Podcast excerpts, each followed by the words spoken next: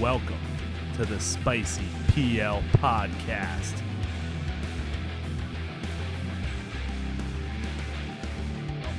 Welcome back to all our listeners. This is the Spicy PL Pod with Dan fucking Bell. Dan Bell, dude. Holy shit, man.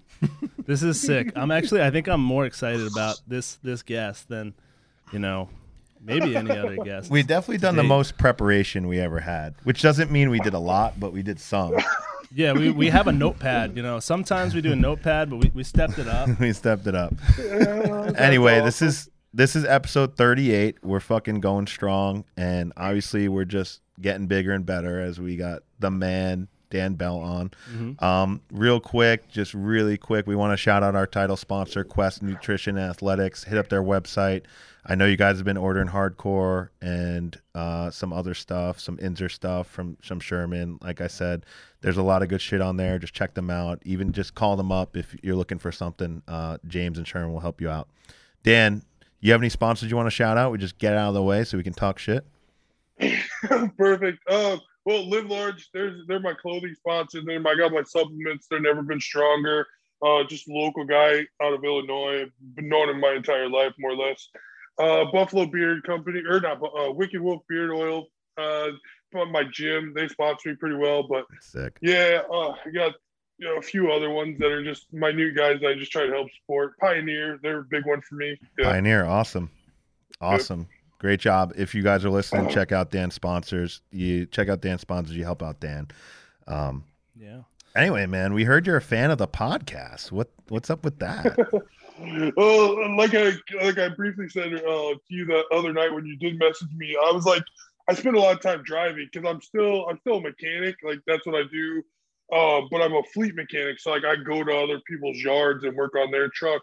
So like it's so hard for me to find like entertain. Like you can only listen to Joe Rogan for so long, and it's just like yeah, almost repetitive noise. So then it was like a couple months ago, I actually like just typed in powerlifting and you guys came up like I think it might have been like one of the top 10 ones. And I was like, okay, you know, I've I've known like I can remember watching YouTube videos like seven years ago when I was starting and like you were in it. And like I didn't really know of Peachy or, or, or the other guy before then. Like, like, started, like yeah, I started listening to you guys' podcast and I I don't remember the first one, but I was like, damn, like these guys are straightforward. They talk all kinds of shit, but they're honest about like their opinions. Like, I I feel like I could like really fucking like these guys. I knew you guys were most of USAPL guys and like the IPF stuff like that. But yeah, we're cucks, then- but it's okay. It's all good. and, and, and, gear horse. I mean, I don't know if you get Hell than yeah. that, but it's, it's, it's all good. But yeah, like definitely. And then um, you guys had that one uh, right after the hybrid, and you guys were like, you know, kind of like, because nine times out of ten, like, I, I don't want to say the USAPL lifters. You guys like some of them got like a different ego about them. And like sometimes I'm like, okay, maybe they're gonna like me, maybe they're gonna be cool. But then sometimes it's just like, oh fuck you, you're not natty. And I'm just like, No, dude, we like- we don't do that, man. We have everybody on, dude.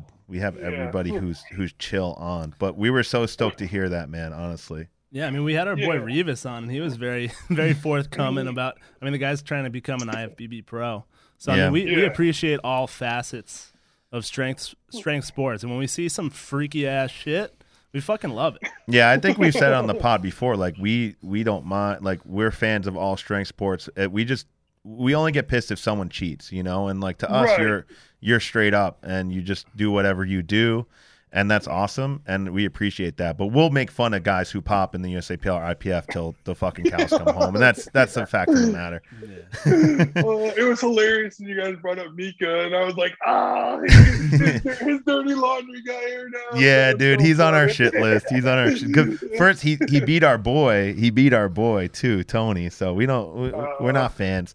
But anyway, man, you you touched quickly on your occupation, and I just remember like seven years ago, and what you said about seeing me on YouTube. It must have been back when we were probably both reading Powerlifting Watch, because I probably Yeah. saw you. I definitely saw your videos, and you probably saw a little bit of mine. Um, And uh, I just remember reading a comment that you were doing manual labor, and I was like, "That's fucking crazy. This guy's a badass." Because I think you know you could pretty much say we all work desk jobs, you know. So lifting's easy for us. So, do you think that's like uh, has that affected your lifting, or like was it different seven years ago than it is now? Like, you know, tell us a little bit about yeah. it. Well, like, well, it was kind of funny because like originally when I first started like getting competitive in it, uh, February 2014, like I didn't have a job. I was actually on unemployment, just got laid off from my, my older job previously. And I was kind of doing some side gigs with my dad. And then, but I just like, I knew I'd make more money on unemployment than I would get paid for my father. You know, just like, mm-hmm. like come on. Mm-hmm. So the two and two didn't make sense. But um, that like powerlifting was like kind of my outlet because I was just mad at the world, didn't have a job going, and like it was just it was just like you know my way of like just all my frustrations, and then that's kind of one of the reasons that I fell into it so hard as, as I did because I put all my priorities into powerlifting. Like I remember I wanted 2,000 total so bad, I just put everything behind me, like bills, like girlfriends, everything like yeah. that. Like, Hell yeah! Nothing else matters, you know. 2,000 total but then like I realized after I got the total and I like after I like realized that I was a dick to so many people, I was like, okay, I gotta find a balance. And that's when I did start working. I was working for my dad a little bit then, and I started changing light bulbs in Walmarts. Like they sent us all across the country doing that. That was a badass job just because you got to travel and got paid for it. So mm-hmm. it was mm-hmm. pretty cool.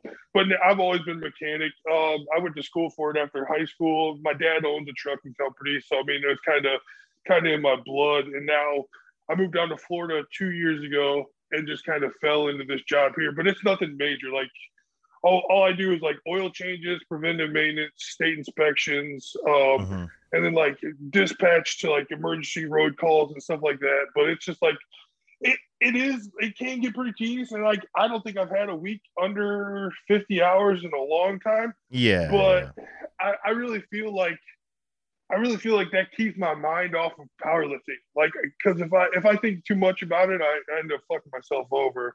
So it just keeping that day job definitely helped me out quite a bit, and not to mention the mobility too. Like I'm working with my arms, my legs, like everything too. Like I hate stretching just like everybody else. So like the more I do that in, in my work routine, I feel it has a good carryover. To yeah, that's so true. Like me and Alex sit all, and actually Peach sits all day playing poker sometimes, and we sit all day. We're engineers, but we're designers. We're on the computer. You have to stretch more to fix yourself from fucking sitting around all day sometimes. So, I mean, I definitely oh, yeah. get that. But I got a few follow up questions on that. We won't spend too much time, but it's so interesting. Um, do you think it hurts or helps your grip strength? And is the Florida heat in the garage fucking with you? um, well, actually, I'm not. Well, I'm sorry. I was talking on the second one. I'm not in the garage. I'm mostly in their, other people's parking lots. So it it kind of works for my favor to where I'll start my workday around four o'clock and then work till midnight or two o'clock in the morning sometimes. And like, so I just kind of stay away from the heat, but it's mm-hmm. still it's still Florida. It's fucking hot. I mean, you're four, you're 400 pound dude. I, I can't imagine the humidity is brutal too. Yeah, exactly. Especially down here. But um, I feel like I, I got real used to it. Like now it's like 58, 60 degrees now, and I'm kind of chilly. So it's like I think I, my body kind of accommodated a little bit night, a little bit for the weather. But um, definitely on the grip strength. And I noticed it in Gainesville two years ago when I took Andre's world record. He had 1140 and I went 1142.5 but my grip strength that whole week prior i worked. I was like not even thinking about you know my grip or anything like that. I wasn't worried about it. Already pulled 880 in the gym didn't have a problem. But then like that whole week i'm pulling on wrenches. Um like using torque bars and like all kinds of different other things. And i'm like man maybe i should start thinking about this so before but before hybrid like i was using my battery guns a lot more and i actually took three days off prior to the meet. So like I didn't work that entire week. I was more worried about about my grip strength in my hands. I talked to a few different guys from our gym, and then another guy that uh, my cardiologist actually he used to be the strength and conditioning guy for Jacksonville Jaguars, and um, he I talked to him a little bit about that. He's like, with your grip, it's so different because it can come back so fast. It's like kind of like mm-hmm. training calves, where you can do it like twice a day almost but like he's like just if you taper off before the meet, he's like you should be fine. So yeah, definitely like I found out that like the the less I do three days prior, the better off I'll be. I mean, yeah, you looked fucking, you looked fucking peaked at the, at the hybrid meet, dude. You really did. Yeah. Def- de- definitely, yeah. Awesome. It worked out Um, pretty nice. Yeah, man. I, I was just, office. I was just curious about that, and it sounds like if you take time off, you're gonna crush. Um, kind of the next question we had was what your your favorite lifters might be, if you have any, that kind of inspired you when you started. So like your favorite lifters, your inspirations, or like who who might be the goat in your mind. Oh, like number one in my head, right? Like it's it's all. I always got to pay homage to Eric.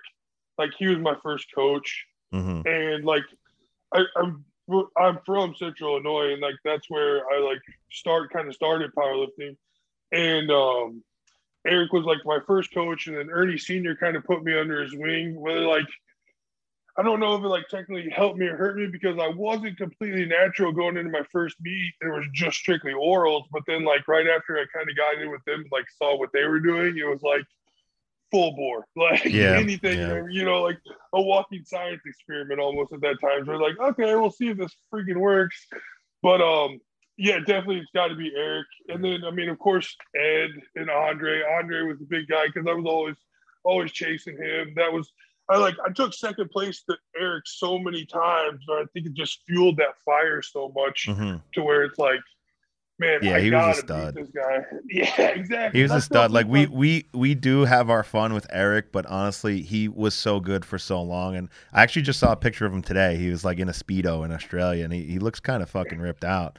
So Yeah, I'm happy yeah. for him. But yeah, I, I do remember watching you do the meets with that squad, and we were talking about that squad and like Chris Hickson and shit, Oh, and like all this, all like you guys just had a crazy fucking couple years there. Hmm Oh yeah, it was it was definitely a good run. It was kind of like the the prime for me, but then again, it did kind of pigeonhole me too, to where like I thought the UPA was the only federation. I didn't even know about like, you know, I, I walked into uh, I, some randomly. I was chasing some pussy one night or one one event, and like I went to. I went out to Columbus and did a meet out there. Had no idea that IPA had such a horrible name. And like I did the meet, and then all of a sudden I just got bombarded by this whole troll of everybody like, oh, the IPA's junk, your squat was high as shit, your bench wasn't locked. And I was It's like, probably me. I but like I'm sure like it, it probably wasn't, but still like I mean that was neither here nor, nor there at the time. But like I just had no idea on the outside of it, and that was when it was actually Jason Minikoff. He was like, "Come to Rum, come to Rum, and we'll see we'll see how good you do at Rum." And that was actually Rum Eight, and it was 2015. And like right after I squ- I squatted 915 there, and it looked like an opener. It was so ridiculous. But right after that, I walked off the side of the stage and grabbed him by the head. And I just fucking kissed him. I just fucking kissed him on the forehead. I was like, "Fuck you, bud! Like you, like you're gonna tell me." And it, like that, that's always fueled me. Like, oh, it's been like Garrett Fear and I had the conversation a couple weeks ago when he was down here. Like, if you tell me I'm doing something wrong and like I think it's good, it's still gonna fuel me to do better. And like Yeah. I really feel like that uh, pushed me to kind of where I am today. I mean, it's just so everybody wants to complain about the trolls, but I just eat that shit up. Yeah, man. It's like you weren't you weren't lifted in a vacuum. Like that's what powerlifting is, and and I actually kind of like, and I've said this before. You know, some of our problems with the USAPL is everybody kisses each other's ass. Like I like to when I compete, I like to talk trash. I like to be a dick to my competitors, like shit like that. Oh, like yeah. you would if you were playing football or basketball or whatever. Like let's talk some shit. Like let's go. And so like Yeah, I never exactly. minded it as long as everybody's cool and is getting a pound of beer afterwards. You know what I'm saying? So I think that's cool, and I, I think that you're that type of guy, and, and it's just like it's just the way to do it, man. So exactly. Yeah, how Yeah. you feeling? How you feeling now? I mean, what's what's um what's your next plan for next meet? How, how's the body holding up? You know, I see I a was lot of news actually about really- Showdown. Yeah, I was actually really surprised. Uh, I'm definitely not doing the showdown, but I was really surprised how great I felt after that meet. Um, it yeah, was dude, like, I saw you my- jumping off a bridge and shit. I was like, and like doing stupid shit with Haack, and I was like, yo, this guy is a machine, bro. Uh, I was on top of the world that, that afternoon, and even the next day, like we went from Miami, we drove down to Key West and spent three days down there. Like it was such a, a great time, but like I had my best friends from Iowa down. My, my, one of my best friends, Kenny, he competed on Saturday before, and then like Tom Callis and him and his wife, mm-hmm. uh, Cam, and a bunch of other people. They were all down from Illinois, and we just drove down to Key West and had the time of our life for three days. Like it was just a drunken slur for that whole time. And then it's awesome. That's it. That's what we're gonna do after we, nationals. Yeah, we have like a parallel universe planned for after USAPL nationals. We're going down to the Bahamas. That's awesome. Oh, no, yeah. That, so so awesome. someone did someone did ask actually. I put out a fan poll and like questions for Dan, and one of the questions that came up is, "What's your next meet and what's your next meet in sleeves?" Um, I really, I, well, I'm already signed up for the Kern. Um, John, like John and I kind of, I knew he was going to sign up for it, and actually, he's leaving the day after to fly over to like Finland or England or something like that for work. So like John and I had already talked about, it, and I was like, since the show, since the Pioneer two years ago, John and I've kind of gone back and forth because our Wilks have always been similar, especially in sleeves. Like uh, when I took the world record, I beat him by like three points, but then like whenever I go on wraps, I demolish him.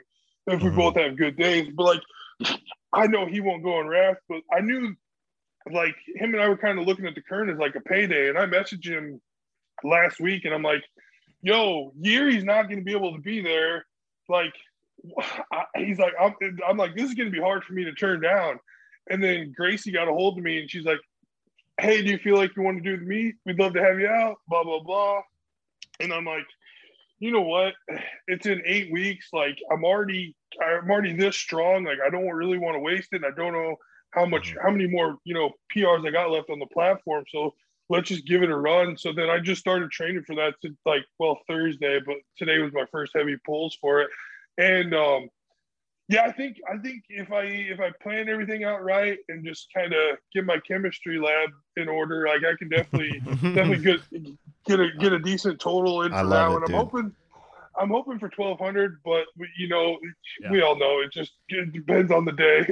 yeah, dude, you don't you you you want to have your hopes and dreams, but you don't want to you don't want to mess with the powerlifting gods. You know, it has to be at no. their will. You know, you can't yeah. bank on anything. But but so the Kern is in May, right?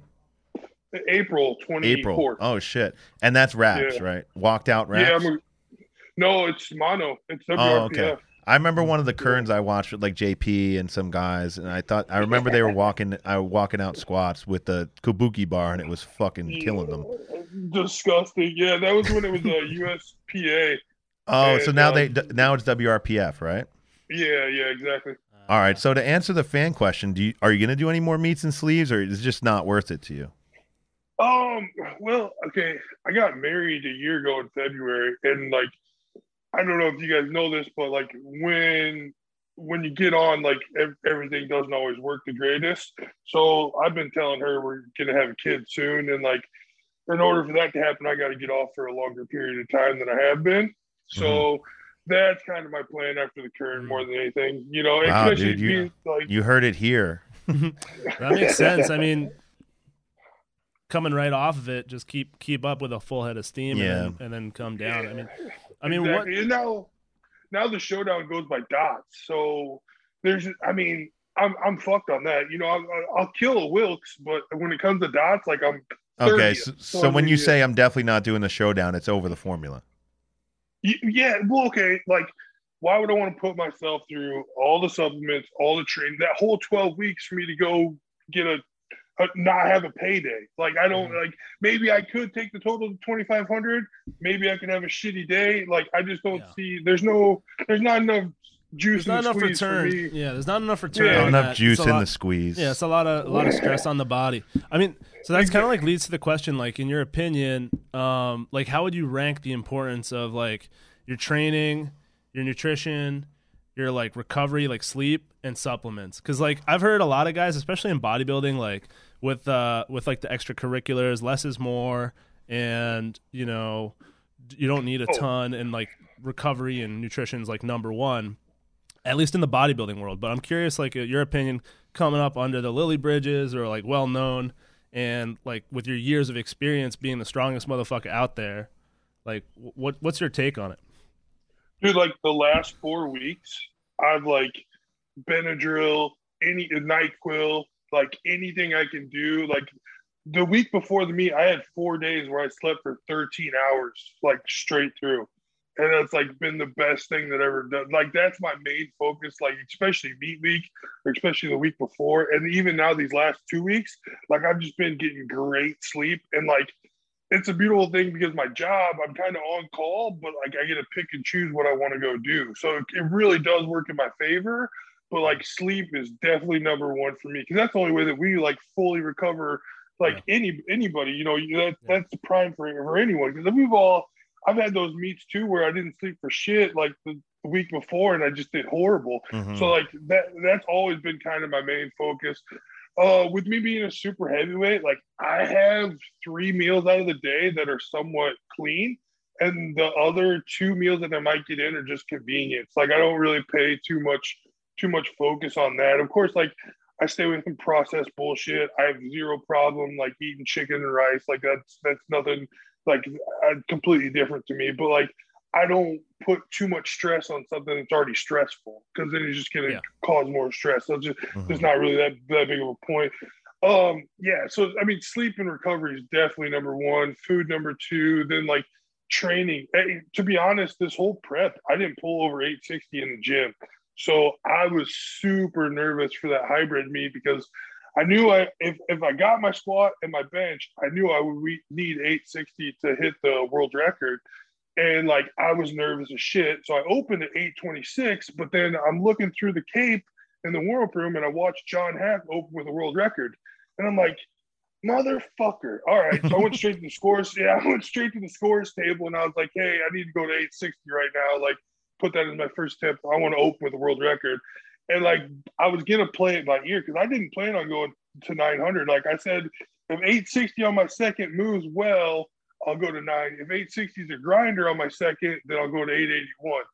860 moved way too good, and I'm like, all right, 910. I don't care. Like I wanted 920 just because I felt like it was there on that day, but that whole 12 weeks prior, I had no idea. Yeah. Like I was all, almost like kind of kind of dumbfounded about it happening.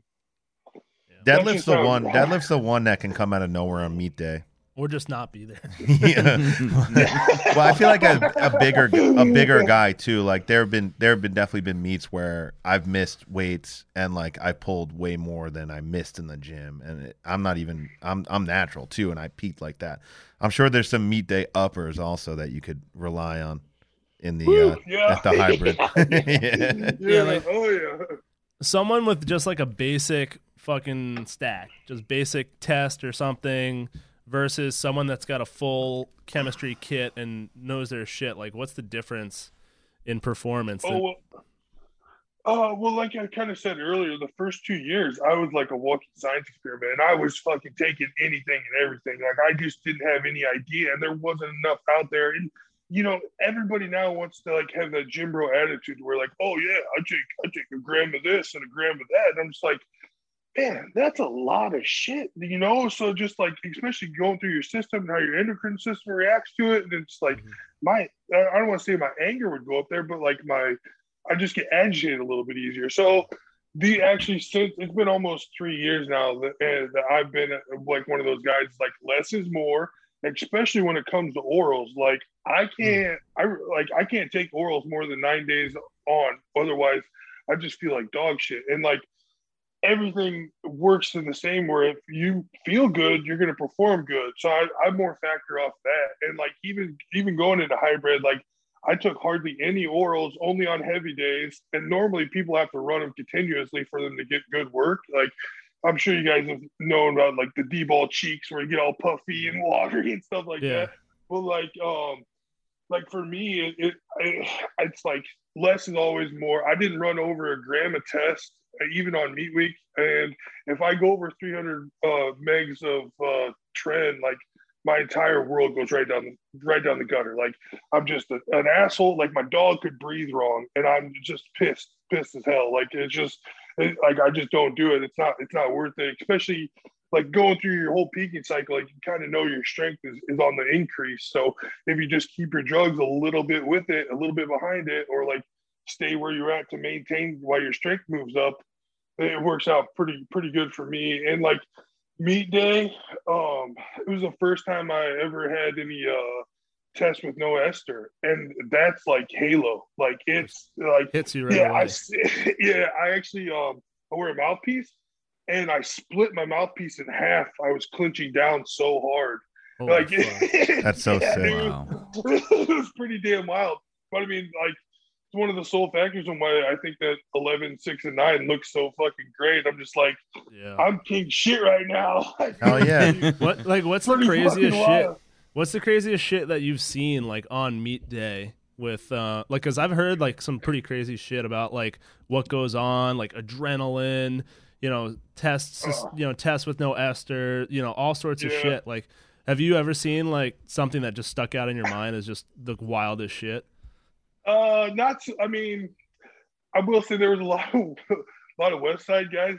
I've seen them with like insulin on meat day, and like the minute you see that, it's like okay, somebody's tearing a bicep. Like it, it's just it's common. It just goes with it hand in hand. So where it's like. Don't mess with adrenaline. You don't mess with insulin. Like I've heard, I've heard that since like day one. Yeah, I that shit can kill you. been- yeah, it might have been like Ernie Frantz that was telling me that, like, you do not mess with that. That's for bodybuilders alone.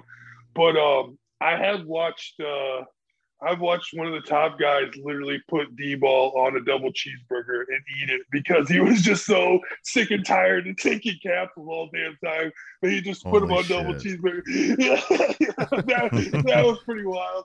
And that that same guy, we were we were warming up for big dogs and like um the rules meeting's going on and I'm sitting down on a bench. I look up and he's squatting a bar and he literally just shit his entire singlet. Like Oh. all, Oh over his, all over his sweatpants. And I'm like, damn, it's gonna be a rough day. He ended up winning the meet, but it's just like, wow. I know Oh, who that shit. is, but we'll leave it to the fans to find out. Um, It's. Um Yeah, speaking of big dogs, man, like that was pretty cool that you you did that once. And you know, obviously you, you said this uh this Kern is going to be your last meet. Uh is do you is that going to be the last meet or is it the last meet for a while? Yeah, it's definitely going to be the last one, probably for 2021, maybe 2022 too. You know, if we do, if I do get a little damn bell running around, it's going to be hard to tell where my life's going to go. I'm almost scared of it. And I'm 35. I've been scared of it since I thought about, you know, ever having a kid. But Yeah. it's, uh, I mean, I'm not getting any younger and mhm. um, it, it was never a priority. Like even when my wife and I got together, we were just like, ah, you know, if we have kids, we do. But now we've been married for a year. And her grandmother lives right next door to me, and she's like, "Okay, I think it's time." Ah, I'm like, yeah. "Okay, no, man." Yeah, I'm sure once once you get your shit straight, you're a fucking baby making machine, I'm sure. Yeah. But um, what I- what I really wanted to ask you is, what do you think the biggest meet is? You know, like we talked about, you talked about Raw Unity a little bit, and I think it's funny when people bring that up eh, because Raw Unity, in my mind, it was short lived. Like IPF World has been going on for 40 years, and yeah, I'm an IPF cuck, and I've I've been to many many IPF meets, but I mean, there's consistency there. But you know, Raw Unity lasted seven or eight years, and then now people are like, I saw like the showdown crossovers are happening. Like, uh, uh, some IPF guys are going to do it, and people were like, "Yeah, Unity and Raw is back," and it's like they're almost, they're almost kind of playing on the. It's definitely the old school Raw Unity crew. Like, what do you Yeah. think the biggest meet is, or the most important meet is that you can do as a Raw lifter? Well, I mean, as much as I hate to say it, like when it comes to Raw, everybody sticks their guidelines about like the USPA, and I cannot fucking stand Steve Denison, but like his federation does have a good name behind it. But you have your ups and your downs. Like I was super pumped about the Sheffield. Like I was, I was really, really stoked about that and the way that everything came together. And you guys got some money, so I was like, "Fuck yeah, this is going to be a great, a great showdown." But then, you know, fucking COVID. But um, just with the standards that um that the USPA has, or we could say had, because they've fell down quite Mhm. a few times here. I mean, just like every federation, you know, you once you get that bad name and it's repetitive, that's when you're just like out the window. And um, I, I, I, I mean, WRPF's hitting the scene now in the states. It's pretty good, but I know at the showdown they have all USPA judges, and that's ran by JP Price's like whole judging crew. Those guys, you know, they're strict. They keep it by the guidelines and the way it kind of should be. I'm not saying like even even hybrids. I mean, they were consistent. I loved how consistent they were. Like that mm-hmm. was the main thing. Like I went to a USPA meet last week, and it was like they had strict judging, but it wasn't consistent. Like it was it was kind of a shit show to where like it really made me like hate it after after I got thinking about it more and more. It's just like if you're gonna be strict, be consistent. If you're gonna be a little lax and give it to the lifter, because I mean, as I don't know what the IPF one says, but even in the USPA rule book, it says if you don't get an honest look at it, or if you don't like, it goes to the lifter. You know, mm-hmm, that's mm-hmm. that's the so. I mean, like I've always kind of lived by that because that's uh, that's one of the reasons I try to squat so fast. I was like, don't give him a good look at it, get the hell out of the hole. well, when you have like ten spotters, no one's gonna get a good look. Yeah, mm, which exactly. is which no, I've I've thought about that before. You know, I've I've had you know I've walked out a thousand. It was in gear, but it, it draws a lot of spotters. You you know I've had seven spotters, so you kind of yeah, know I'm that sure be safe. you kind of know people might not see it on the bench too. I know I can lift my head depending where the side judges are because the the, the weights are in the in the way. You know, side yeah. judge sits behind the bench usually, and they can't see my head coming up, which is a rule in our Fed. So I do that shit all the time too. But like, yeah, yeah. I, I mean, I, what I really want to get to, like, say a year from now or two years from now, someone's like, "Hey, Dan, you got to fly to fucking, you know, who the fuck knows? China. Let's just say China because that's it's unrealistic, but it's just a really far away place. But you're going to compete head to head against Peter Petras and Vlad Alhazov. Would you do it? Oh, definitely. If there's yeah, if, especially with getting paid. Like, like you you pay me to go, you pay me for a prize to win. Uh, yes, because especially with something like that, I like when I beat Andres Total, I really feel like I got kind of relaxed afterwards. You know, like I said, like the climb is great, but being on top of the mountain is kind of fucking lonely. And I know Andres, he's he doesn't want to say he's completely done, but his prime's a little bit past now. Mm-hmm. He's getting older and some, some stuff like that. So like I never I've always thought of him as a great, but I've never thought of him as competition past like the Pioneer two years ago when he actually did beat me head to head. But when Peter took my record in December this last year, I never trained as hard as I did. I never like put so much time and effort into like my accessories or my like nutrition or like even sleeping, like stuff like that. Like I, it, I didn't go crazy supplement wise, but like I knew that my strength would definitely come around. Like just having that little slight competition just fucking riles me up and just gets my engine running to where I pay attention to all the smaller details. So if yeah, like if it could definitely come down to it, and Peter and I've talked, like everybody's like, oh, like you guys have a rivalry. I'm like, no, the, the guy's the nicest fuck. Like I wish yeah. he somehow hated. Like I wish he was somehow of a dickhead or something like that. Like, but he's extremely nice, very pleasant to talk to, very grateful, and like I told him the, when he told me when he said congratulations to me the uh, last two weeks ago. Um, I was like, hey man, I just hope my legacy lives as long as yours because the guy's been doing it for 20 years. Like you can't throw you can't throw that away. He he's earned the right to have an 1160 total. The guy's been doing it for that long, and mm-hmm. he, he doesn't compete all the time, and he doesn't like to leave the Czech Republic. But it's just like he's still one of the top of the game, and like I always kind of show respect to, to those guys, yeah. but I would def, I would have zero problem. I like seeing I like seeing him single ply when he I think he did a Super Cup of Titans. I thought that was pretty sick. Yeah, um, yeah. But it's kind of like I'm just curious, like what's more appealing to you, like competing against say Petras and Alhazov in the same meet, or like competing against John on Formula? Like what what's more attractive? Oh, I think it's just like John and I's little battle is just because we're like we are good friends. Like I would say, good. We're we're good friends. You know, to an extent, we've known each other that like our entire powerlifting career. So it's, it's been kind of pleasant. And both watching him his come up, I think the way he did it was really great. You know, you stay nat, stay natty, IPF, did your thing there, had a great time, came untested. Now he's pushing the limits to God knows what it, it's fun. It's been fun to watch him, but I do like pushing it. And like him and I talked last week about that. He's like, man, I can't wait. I hope you do hit 1200. I was like, bro, like I, if I hit 1200, you're hitting a thousand. Like, yeah, we can, you know, we can both do this. Like, this is the way it's going to go. And um, I, I just like, I like that little competition between us because I know it brings out the best of us. But to, in my eyes, like if Peter would leave the Czech Republic and come on over, or if, if he gave me an option to let me know when he was doing that, and I we got some things thrown together to go over there, I'd love that. Like I, I love big dogs. That was great. I mean, nerve wracking, but it was great. Yeah. They flew you out there and everything, right? For big dogs. Well, my sponsors did, and that was oh. uh, that was kind of kind of one of the one of the issues that I I had. That's why I didn't go back. It's just because like the meet director would only do it for people that had hundred thousand followers on Instagram. And it's like, mm. are, you, are, you fucking kidding me? like, well, you know, Dan Bell's almost there, man. Dan Bell's fucking popular.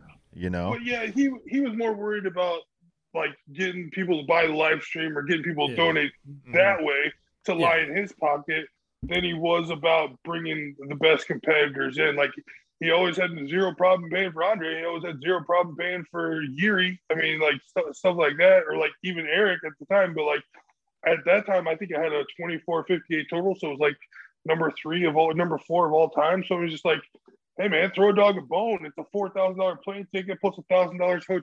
It's like, I can't, like, it's a lot of money to come up with, which are just like, my sponsor's like, hey, this is quite a bit, and I'm busting my ass in my job, draining my yeah. savings just to go, just to kind of go do this. So it's like, so listen, man, if powerlifting was, if if notoriety and money in powerlifting was only based on talent, it would be a lot different world out there for sure. Oh, big, um, big time.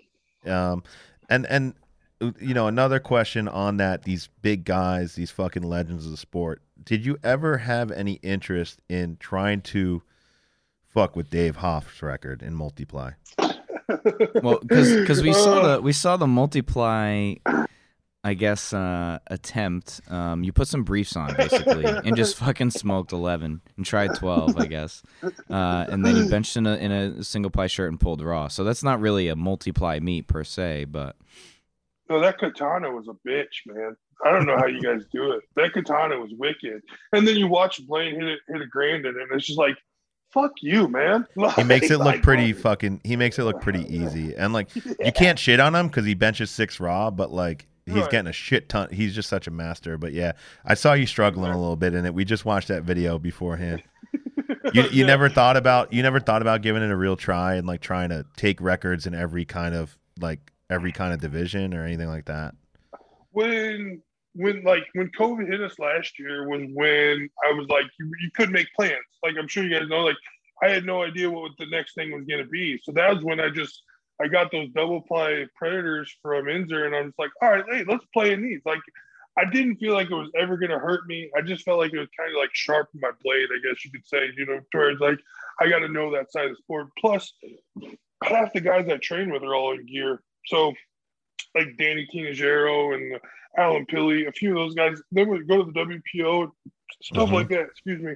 But um, I just I, I'd always thought about it, and I trained with like Jim Grandick and like Sean Frankl and Bill Carpenter and those OGs of the of the multiply sport. Um, I trained with all those guys when I was first coming up too, and um, I kept so I'd always thought about it in the back of my head. But then when COVID hit, I bought those those Preds, and I'm like, all right, let's play with this. And then the first time I put that 500 keys on my back, I'm like, oh fuck, I could like this. you know, you just gotta gotta hit that hole just right and get that super spring, like not just a wrap spring. It's like a throw you out yeah, of the hole type that shit. Like, that squat was sick. I'm like, fuck, these are fun, man. Like this is this is awesome. But um, no, I never really entertained the thought, and it, it was kind of funny how everybody like the minute I said that I bought those briefs, the minute I posted a video about having briefs, like everybody's like, "Oh, Dave Hoff, better watch out!" Blah blah. I was like, "It's it's gonna take some fucking time before that can even think about happening." But no, I never really never really thought about going after his record. I mean, the, the gear's fun, but it would definitely take like probably I'm gonna say like even two two years probably straight dedication to just put up somewhat yeah, I think the total. The the squat and the dead you would crush, but the bench is was going to be the one where you kind of it you just so far behind in, with the shirts and shit, and it sucks. Yeah. But once you get exactly. good at it, it's good. The the twelve oh one squat that's on that like we we we looked at the results and watched that video. Did you actually take that out and try to squat it? Yeah, my belt popped open. Oh shit. I had the I actually still got it. The lever is a prototype uh, adjustable lever from Pioneer Matt, he like he sent it to me. He's like, "Hey, try it out. I want to know what we can fix." And blah blah blah. And I didn't even think about it because I squatted eleven in it a couple times. So unrack the 12 and like Brian Hill and a few other guys are standing behind me and they're like, oh shit, he's got it. And I was like, because my my 11 flew. So I unracked it and I'm like, oh fuck, I got it. I mean, if you guys have some idea, it's like when you Oh, unrack yeah. it, you can all yeah, you Yeah. you can almost tell you got it. And I'm coming down and like right before parallel, my belt pops open. And like everybody just grabs me. They all thought it was my knee. It was hilarious. Yeah, it's loud. yeah, yeah. No shade on So- pioneers. No shade on that. That's sick. No one else who who listens squats twelve, so you could still go out and get your pioneer belt and feel good about It It was a prototype. It was a prototype. Also verified to well- work for 1100. So unless Yeah. you're trying to squat more than 1100, don't worry about it. Did, did you get a relift? Did you get a relift since Oh, they grabbed it? It was it was funny because I went over to the score table and the lady's like, "So you do, you want to take it again?" And I'm like, "No, no Nah, God." nah, you can't. You can't. It's fucking, dude. You can muster up the courage to get under that shit once. Like, Yeah, But, like- exactly. I mean, you crushed eleven in reps. Like, what do you think you can squat at the uh at the fucking um Kern? It's kind of funny. Um, well, I think I think 11, 20, 12, I, right when I racked at 11, 1102, I was like, "Fuck!" I had 20 more pounds. Mhm. like right when I right when I racked it. And I think if we dial everything in right, I'm pretty sure I can like I think 11 oh like I want to say open at 1074, 1107 on my second. And if it's Oh, great, stay there. Or, or like if it's great, 1124 or 1127, I don't know what the kilo is. But then if, if 1107 is horrible, I'll just stay there because then that gives Yeah, me it's already the, a record. yeah, exactly. Yeah, yeah. And That's it's sick. way. I think I got. I think I got six eleven on the bench, so that'll definitely all add up for my total. Yeah, man. We'll be, dude. I'll I'll be lighting candles and praying to the gods for you. Don't worry. But I will say one thing I love is the Sean Frankl shout out. Me and Peach Oh, think Sean, Sean Frankl, was so fucking good back in the day. And Dude. uh also, man, who Mhm. wraps your knees? Oh, Seth Albersworth. He's a Canadian. He actually does a lot of he does a lot of multiply stuff. But um, his his uh, wife Miana works for Elite FTS, and he's actually going to a chiropractor school down here. And um, him and I have been training partners for the last two years since I moved down here. Just a great, genuine, awesome guy. You never see him without a fucking smile on his face. Did you say his name was uh, Shep? Seth S E T H. Oh, Seth. Okay. Yeah, I was like a yeah. Canadian Oh. named Shep. All right. but um he's like very meticulous and he knows that I I don't like it lower or bunched up on the knee.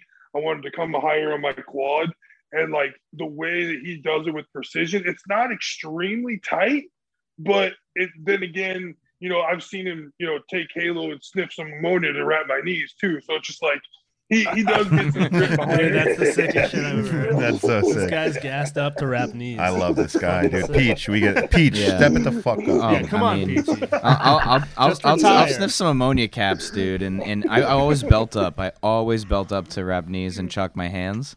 But uh, yeah, Yeah. I'll sniff some ammonia next time around at a minimum.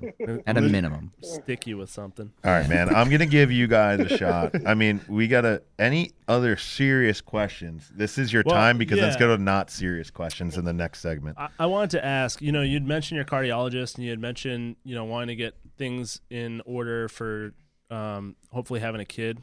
Wishing you the best of luck there. Um, but how, how like, do you openly talk about this with your doctor? You, how often you get blood work? Like, how do you, like, how important is this shit? Like, and, and in the community, like, how important is that? You know? Yeah, yeah, that's like kind of one of the things that I push on everybody about it because um, in the jump, like uh, my mother was a pharmacist, so uh, like she would always like kind of test my stuff and see, you know, like how purity, like because I've I've seen guys like take straight vegetable oil. Wait, that's like, dude. That's sick. Your mom was helping you out. That's super. yeah, yeah. Like there was a couple times where she like drove over to my house and took my Anadrol from me, you know, like straight up. But um, yeah. but uh, yeah, she was definitely definitely helped me out in the in the jump, but she didn't know exactly like on milligrams on what I was taking and like how much I was overdoing it and doing a lot more than I should have been. Um, but then it was like about four years ago when I had my gallbladder out, and like we like I had some calcifications on my heart, and I'm like, okay, now I need to start taking this a little bit more serious. This is my heart. You only got one, and uh, that's when like I kind of got hooked up with my cardiologist in Illinois. And, and it, like at first, like it was funny because I did the same thing with my cardiologist down here. I'm, at first, like, okay, what are you taking? And I'm like, I'm just taking milk thistle. Like I'm not going to mess up my insurance. And he's like, okay, we're not going to mess up your insurance. I need to know what you're taking. So then mm-hmm. I just gave him my I just gave him my laundry list, and I'm like, hey, here here it is. And he's like, okay, so this is why your hemoglobin is high. This is why your blood pressure is high. This is why. And he's like, you know, you don't plan on staying at this level for too long. Um, I can't tell what your what your blood pressure is going to be. When you get close to the meat, start taking these 30 milligram lisinoprils instead of these 10 milligrams every day. And like he's re- like my guy now is really helping me out to where I have things a lot leveler. Um, this whole entire last meet prep, like I only got like three nosebleeds to where my blood pressure was so high that it happened. And like that's the first time that I've had that happen where like I have a, a, a, cuff, a blood pressure cuff, the one that goes on my wrist, which completely inaccurate, but it's just something I try to keep mind of. I got one in my my garage right here, and I got one in my workshop, just to kind of just for like peace of mind, just so I have a have a general idea of where it's at. But um, I definitely try to push the blood work on a lot of people, especially like you know your cholesterol, and you know when you're when you're playing with these kind of the androgens and stuff like that, all that shit gets thrown off off so hard. Sometimes your body doesn't bounce back the way it should. So where if you're not paying attention, you can have some pretty bad shit happen. So like I I try to you know as many people as like I can because I'm I'm no bullshit when it comes to it. I'm either gonna be able to tell by your lifting that you're on, or I'm gonna be able to tell just by the way you talk and act that you're on. So if you're not gonna tell me, like I'll know either way. I've just been around it for for so long, and um, so the more I can like express to people on how you know you need to take care of the stuff you need to take care of because you only get one life to live, you only get one heart, so it's like yeah. you need to take care of it. Like I get the side of it where you want to push as much weight, you want to have the best total you can, but sometimes it's just it's not worth it. what about what about um your liver? Because you know we've talked, we we've shot the shit a little bit, and uh you know, we like to drink beers and everything, and it seems like you like to crank down some beers and shit. Like, uh, is that a concern for you? Because it's funny, like I'm natural, and that's with my blood work. That's my doctor's biggest concern is like, hey, you're 370 pounds, you drink alcohol, your liver enzymes are X. Like, when the fuck are you gonna stop powerlifting? And I'm like, shit, dude, I'm not even on shit, and I'm not perfect. Like, it must be so stressful to be on. Yeah, yeah, big time. Um I actually since uh, November uh, Gainesville. So two weeks before that meet, my parents flew down here and we surprised them and took them to a Doobie Brothers concert out by the ocean.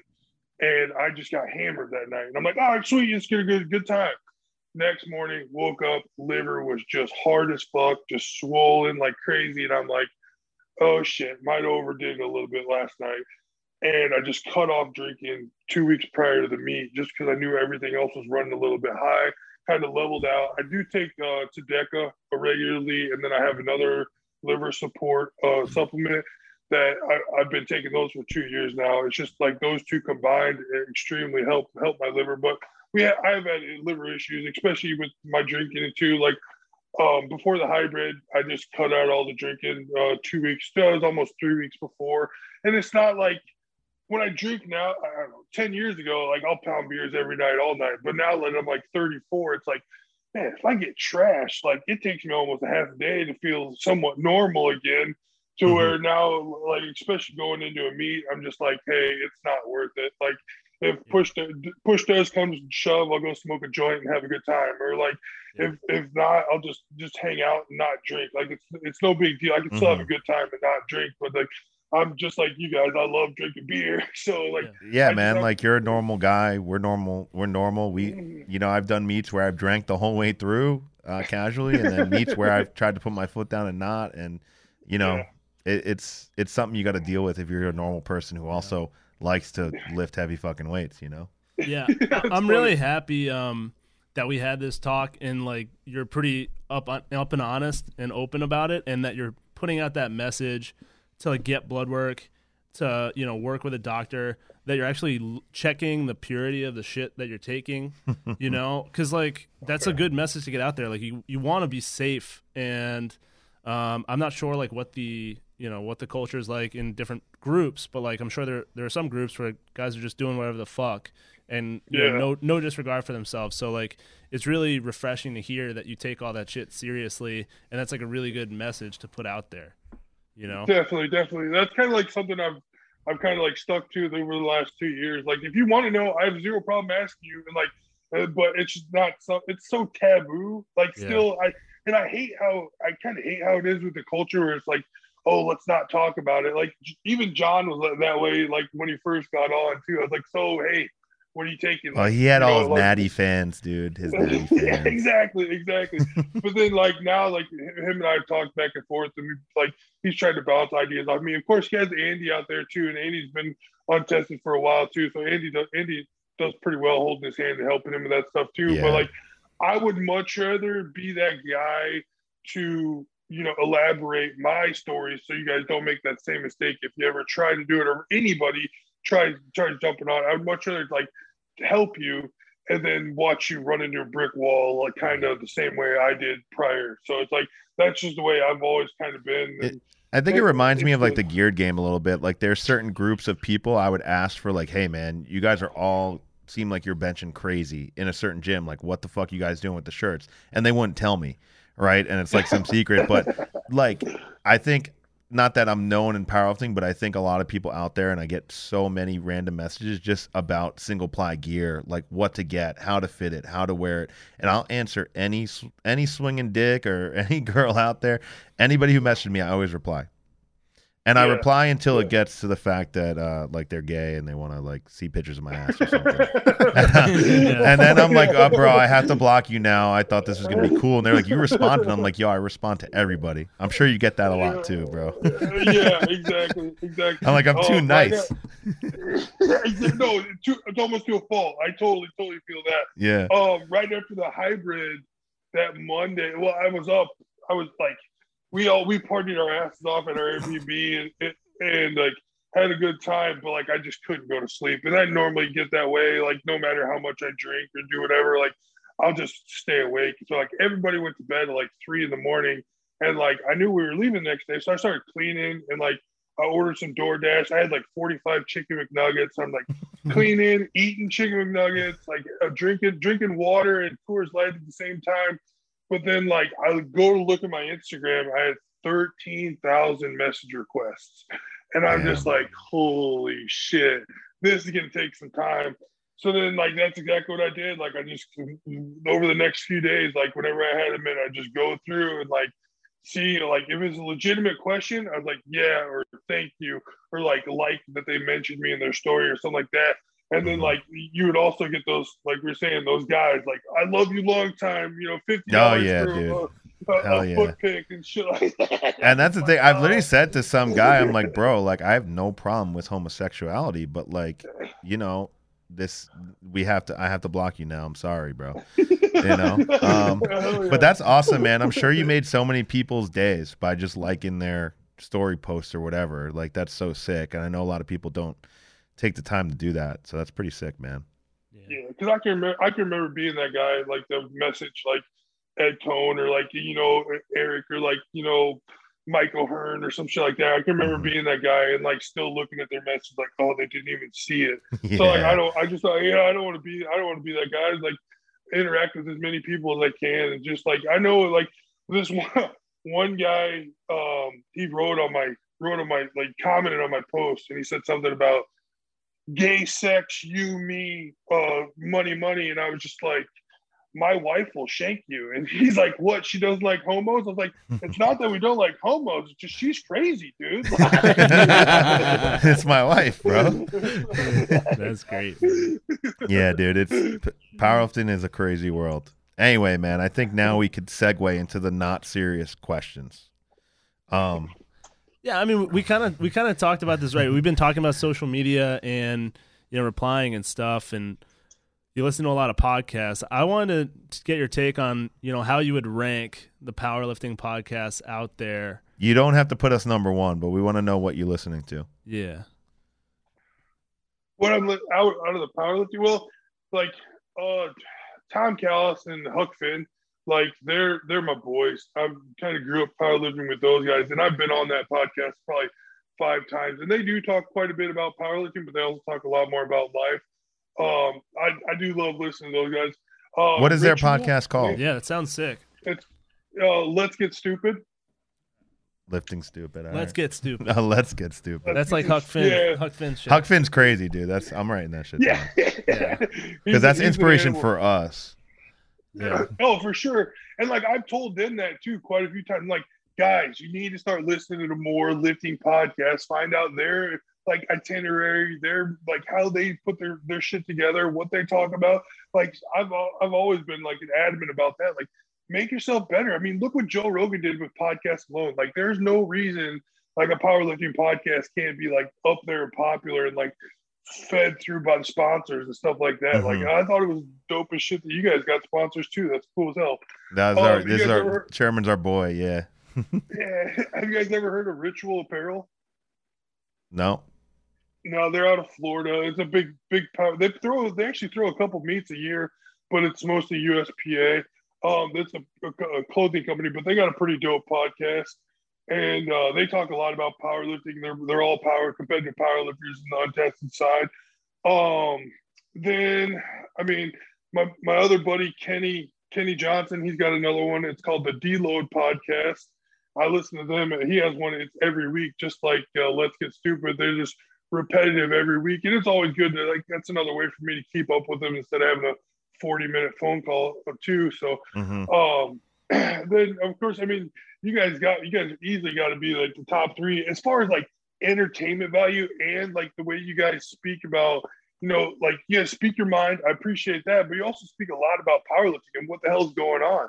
And you guys aren't aren't strictly gear driven. That's kind of nice too. Like guys talk about your side of gear and what's going on there too, but then you also talk about us raw cooks. So I think Well, yeah, I feel like we we have a good mix of the history and gear and raw, and you know we don't stick to tested guests or untested guests, and and we've always like we don't. A lot of podcasts out there are talking about nutrition and training and blah blah blah, and, and take the shit too seriously. We try to have fun, but that's awesome, man. Yeah. And you know, part of the uh, shout out to all those podcasts you had. We're gonna check them out, but um, we were trying we were trying to listen to your appearance on King of the Lifts, and it was pretty fucking boring, bro. Um, and the audio was fucked up, and like it's not great. Um, I mean, we we if you listen to the podcast, you just know we don't like six six pack lapidat. We're never gonna be a fan of that shit. We probably mentioned it too much here, but um, what what do you think about that pod? yeah, like honestly, since like okay, I could totally tell when he switched gears and was just trying to g- gain attention. And like he was just being that guy to where he was just it was more about publicity on that on that podcast and Yeah. on He was he was asking you just only about like social media and shit Yeah. like that. It felt like It just seems like he, he's like a leech. He's just like you, like he sees what's hot and he just like uses people to What can I raise his platform. It's just like, yo, what do you even, what do you even do? yeah. yeah, yeah. that and then like now he's got three other Canadian cooks that like none of us have any idea who these other guys are. Yeah. And like, you know, and that was another thing that I do appreciate about how you guys like, you know, the history. Like it, it brings back so many memories when like either you or like Peachy or somebody brings up shit from the past. Like those guys have no they have no idea about the super long history, like the early days of powerlifting. So that's another thing I do appreciate about you guys. But with him, it's like now it's these three other douche guys like have no fucking idea about powerlifting, or maybe they're competitive, but they're only in their fucking Providence. And then wham bam, five minutes later, they're talking about MMA. It's like, why the fuck am I wasting my time listening to this bullshit? It's like yeah, it seems like they I- jump on and they'll talk about like anything and like it just goes on too long and like they they really have a hard on for certain lifters. I mean, like we're huge fans of female powerlifting, but they only post like attractive girls, which I think is one of the worst things about powerlifting is like like you know it's it's more about how attractive the girl is and how many reposts you get than, than how talented these females actually are and Yeah. shit like that pisses me off. And he just doesn't know. Like I bet he didn't know shit about you. Like he just wanted you. Like you, you're a big name, and he wanted you on the podcast. Where, like, we all know what your numbers are, where you did them, kind of some of the meets you did. You know, like we just we we truly are interested in in what you're doing, and so. Yeah, it just pisses me off, and it pisses me off that they're like the biggest podcast right now. But I think it's just other the the USAPL raw cucks don't know where, what else to listen to. Right. No, a hundred percent. Yeah, for sure. And like, eh, eh, it, it just it now I I do see a, a pretty good decline in his listeners just because the nonsense that he's been like I've tried listening to the last few of his and it's just like, man, you're so far left field. Like, I don't even know what you're talking about anymore. Like these small ass little meets in Canada that nobody has any idea, or like he was talking about rivalries the other day where he just kept it strictly IPF, Mhm. and I was like, it was and it was IPF raw. Like if he knew the other spectrum were like, like I don't want to say Ray and I had a rivalry, but I really do think I lit a fire under his ass when I squatted 942 in sleeves because then four months later he took 1080 at the Arnold, and I'm just like, what the fuck, dude? Yeah, yeah. Yeah, but there's other Yeah. sick ones that like these guys didn't know what powerlifting was when like I was watching every year to see like Urim Bash and Milanachev lift single ply head to head, um, shit like that. Um, you know, Siders and Gillingham or Siders and Randall Harris, like those old USAPL ones. There, there's been a ton of multiply ones that have been sick, like Hoff and Brian Carroll fucking hate each other. Hoff and Donnie Thompson. I mean, there's so much cool shit to talk about. It it, it, Yeah. it is unfortunate, and he he only focuses on a few lifters, and it kind of. I hope people stop listening to it, and I think I think you're I think you being here alone, we're gonna fucking get a bunch of new listeners. So we're stoked about having you on, man. I appreciate that. And like, I'm all for it too. Like, the more the merrier. If, if more people listen to you guys and as genuine as you guys are, like, I feel like it, it would definitely make the the divide in between you know, untested and tested a lot easier to get along, and even gear and and raw guys too. Just like you guys, like if everybody looked at it like you guys do, it would be so much easier. There does there does need to be a divide. We're all we all have the same mission, like the next kilo. So just I really I appreciate Yeah, that man. from you guys. Yeah, man. I do single ply because I'm fucking good at it. That's all I have to say about that. Like, fuck off, fuck off, For sure, for sure. And uh, all right, so we have some other stupid shit we want to ask you. Um, oh shit, can need a beer. hear Yeah, actually, Peachy, reach to the right and grab Yeah. those beers. Yeah, beer break. Beer me. All right, so Dan, I don't know if you listen to like episodes one and two, like the fucking early days where we didn't have video, but we we asked this question a lot. Who would you rather fight, Eddie Hall or Hafthor Bjornsson? Eddie, definitely. You want you rather fight Eddie? Why, Oh dude? Yeah, God. def- definitely. We um Eddie and I were both six foot tall, three hundred, you know, three feet. Like if I got down to a fighting weight, I bet we'd be about the same. So it's like it'd be a more even matchup, I think. And like, don't get me wrong, like I know Hafthor has those moments where he kind of looks like he's uncoordinated as fuck, but just that reach alone, that yeah. scares the, that's that scares the shit out My of me. point is, I just think is soft, but I mean, I, I I can almost agree with you, but he's also like like I was saying, like I've seen him where he looks just uncoordinated as shit, kind of like a baby deer, you know, almost. And it's just like, yeah, yeah. man, like if I hit you, I'm gonna crush your face and you're gonna look even stupider. Like. I don't know if I really want to Yeah, die. damn, man. Let's- let's- Yeah, you might fix his let's- face. yeah, dude. Yo, and follow up follow up on that, man. Like I mean, like you could legitimately say you could be one of the strongest men of all time or the strongest man on the planet right now with the shit you just did. I mean, all you were wearing was fucking knee wraps and a belt. Did do you ever think about if you went the path of world's strongest man and what you could have done in that arena? Uh, yes and no. Um, like Eddie was kind of like an oddity. The way, I mean, of course, you know, there's always the controversy about, you know, the the rules cheating and the rules changing in 2017 and stuff like that. But um, you look at the past, like all those guys, like even with Hafthor Brian Shaw, like those guys are six seven, six eight, like just mountain of fucking men. And like even even Martins, he's six four, 380 mm-hmm. pounds or 340 pounds, but like you know, he's they got the length and they have the leverages to where I really like even you guys see my squat. I like try to put 10 pounds of shit into a five pound sack and get the hell up. I just um I, I just don't think I have the leverages that for that.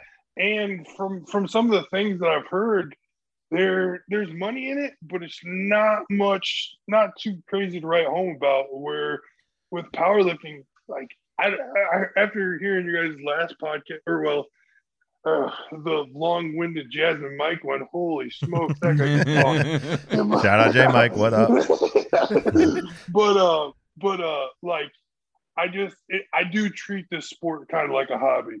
Because like I, I said it a lot to people after the hybrid. They were all just like oh man how does it feel to be the strongest man in the world? I'm just like hey man i still gotta go to work on monday. You know like yeah it, yeah. it, it doesn't really it doesn't really change my mindset to where eh, you know i do put a lot of dedication into it and i do like try to put as much as much into it as i can but at the end of the day i still gotta have life insurance health insurance and i still gotta have a paycheck to pay my bills so I always do keep that in the back of my mind. So like going to strongman, I know a lot of those guys are solely dedicated on their sponsors and you know winning the competition or or you know getting everything paid for to go that route. Where I just think with powerlifting, it's just a, I have a, a really good balance now to where I got an awesome yeah, job. that's awesome. Yeah. Yeah, it's unfortunate, but I feel like you know, like a lifter like Blaine, like you know, I know you're a fan of his. Like he might share that same sentiment where like, you know, he he is maybe one of the, the best equipped powerlifter in the world, but he still has to go to work on Monday and and and he, he knows, you know, we've had the conversations. He doesn't think he was fairly compensated for how how much he gave to powerlifting, and I that's probably true for everybody. Like even a guy like Ray Williams might make a hundred grand in a year being sponsored by Rogue and Eleiko, but you know what's the shelf life on that? You know, and there's exactly. there is no health insurance and shit like that. So it does suck and you know i think strongman it's the same way there's a lot of risk health risk and and there's a short shelf life unless somehow yeah. you're fucking brian shaw and you do it forever but but even cool, though man. like look at look at brian now he's making more money off his brand than, than yeah really you need anything. to start a business yeah his brand youtube mark bell's probably yeah. the richest man in powerlifting i mean right yeah yeah exactly exactly but like um we're when that like I do have a like a kind of a, a business thing going where I've I've actually sold my peaking program to a company that coached it just because I didn't feel like I could dedicate my time enough to someone to coach them thoroughly. So I sold that to a, a company that coaches it for me, and like they bought it at a bulk price. And then every program that they sell of mine, I get a portion of that too. So I feel like I mean that is a good good income, but it's nothing I really want to bank on. That's kind of like a vacation money type deal. yeah, know? solid. Um, yeah, yeah, and then like I with with the whole, you know, like last okay, for instance, last year I think I, I pulled in uh, just under twenty grand just off the meets that I got ten ninety nine on, so just under 10, 10 grand, and like now I'm at that point to where like that's like my sole reason for going to the Kern. Like it's it's all about that payday, you know. Oh, yeah. First place is first place is twenty five thousand. Second place is or yeah, second place is ten thousand. So it's like even the showdown last year, I was like, hey, I'm strong enough right now. I can go get that that money. Like, and I mean, of course, I got to battle it out with John. So like, I'm at that stage now where it's just like, ca- like cash grab, cash grab, and get out. Like, that's mm-hmm. just that's just the way I kind of look at it at, the, at this where I'm at now. Yeah, man. Why Makes not? Makes got sense. it. Got man's got a family, man. Um. All right. Next dumb. Next dumb question is like how much you actually follow the IPF and like you know we talk about smooth brain and you know who's dumber geared lifters or raw lifters like you know what, bench only guys. yeah what genre do Fuck you think is like the stupidest Who's like got the smoothest brain out of the whole entire powerlifting? like what group do you see and you're like oh those people are fucking dumb like yeah, right. You're talking to him, bud. yeah, I've always been like, hey, raw with wraps, man. Like, I don't get it. Like, either lift raw or fucking put on gear. Like, you're halfway there. Fucking smooth Yeah. brains, you know. oh yeah. I what do you What do you think about bench only though? one trick ponies? It's like you know. Yeah, we might be one Like trick the- ponies, but we ain't smooth. All right, Okay. raw bench. What's worse, raw bench only or like fucking a multiply bench only? The shit we're going to next month in Houston, Tiny Meeker's meet. Okay, not a lot of people can say this because not a lot of people put a bench shirt on, but that shit is fucking tough. Like Yeah. it takes it, it takes a fucking special person to fucking go through that. Like the Mhm. whole unrack, the whole getting down to your bubble and stay like belly up. Like I didn't even know what belly up meant because I, I legitimately was trying to push my belly up, and they're like, "No, you got to bring the bar to your belly." I'm like, "Well, fuck! If you would have said that, it'd been a lot fucking Yeah. easier." Yeah. But, like, You got to no, do both, kind of. right, right. But the the raw crowd, we are definitely the the yeah the most retarded, I guess you could say. Yeah, I think raw. I think raw bench only is maybe the dumbest genre of powerlifting. It's just like if you're gonna be bench only, you might as well put a little more skin in the game and wear a shirt. Exactly, or you, or squat a little bit. I guarantee it's not. Oh, gonna yeah, hurt you. like All I right. was so. Me and TD Davis were decent friends, and like I was so happy when he started going full power. I'm like, thank you. You are no longer a one trick pony. I was shocked at how strong that dude was. I was like, Jesus Yeah. Christ. Yeah, His that was sick. is crazy. He's got yeah. When he like double overhanded six hundred pounds, I was like, Yeah. okay, that's fucking insane. Um, yeah, man. So, do you follow the IPF? Like, what is your general sentiment about USAPL, IPF? Like, do you think it's bullshit? Do you think half the people are on? Like, you know, what what what's your thoughts on it?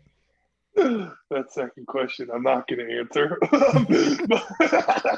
um, no, I, I I- really respect IPF. I love I love you guys. You guys have the standard. You guys hold everybody to a higher caliber of lifting. I love that about that.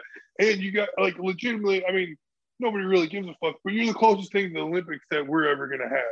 And like, Mhm. you, I don't ever see us going anywhere close to Olympics, but still, that stage and that platform and the way you guys have your your setup, you know, with the just doing with the video review now, I thought that was fucking badass. That's just Mhm. another level helping the sport progress, and that's what I carry more dear to me than anything is what the IPF does for the entire state of powerlifting. I uh, I really do love that.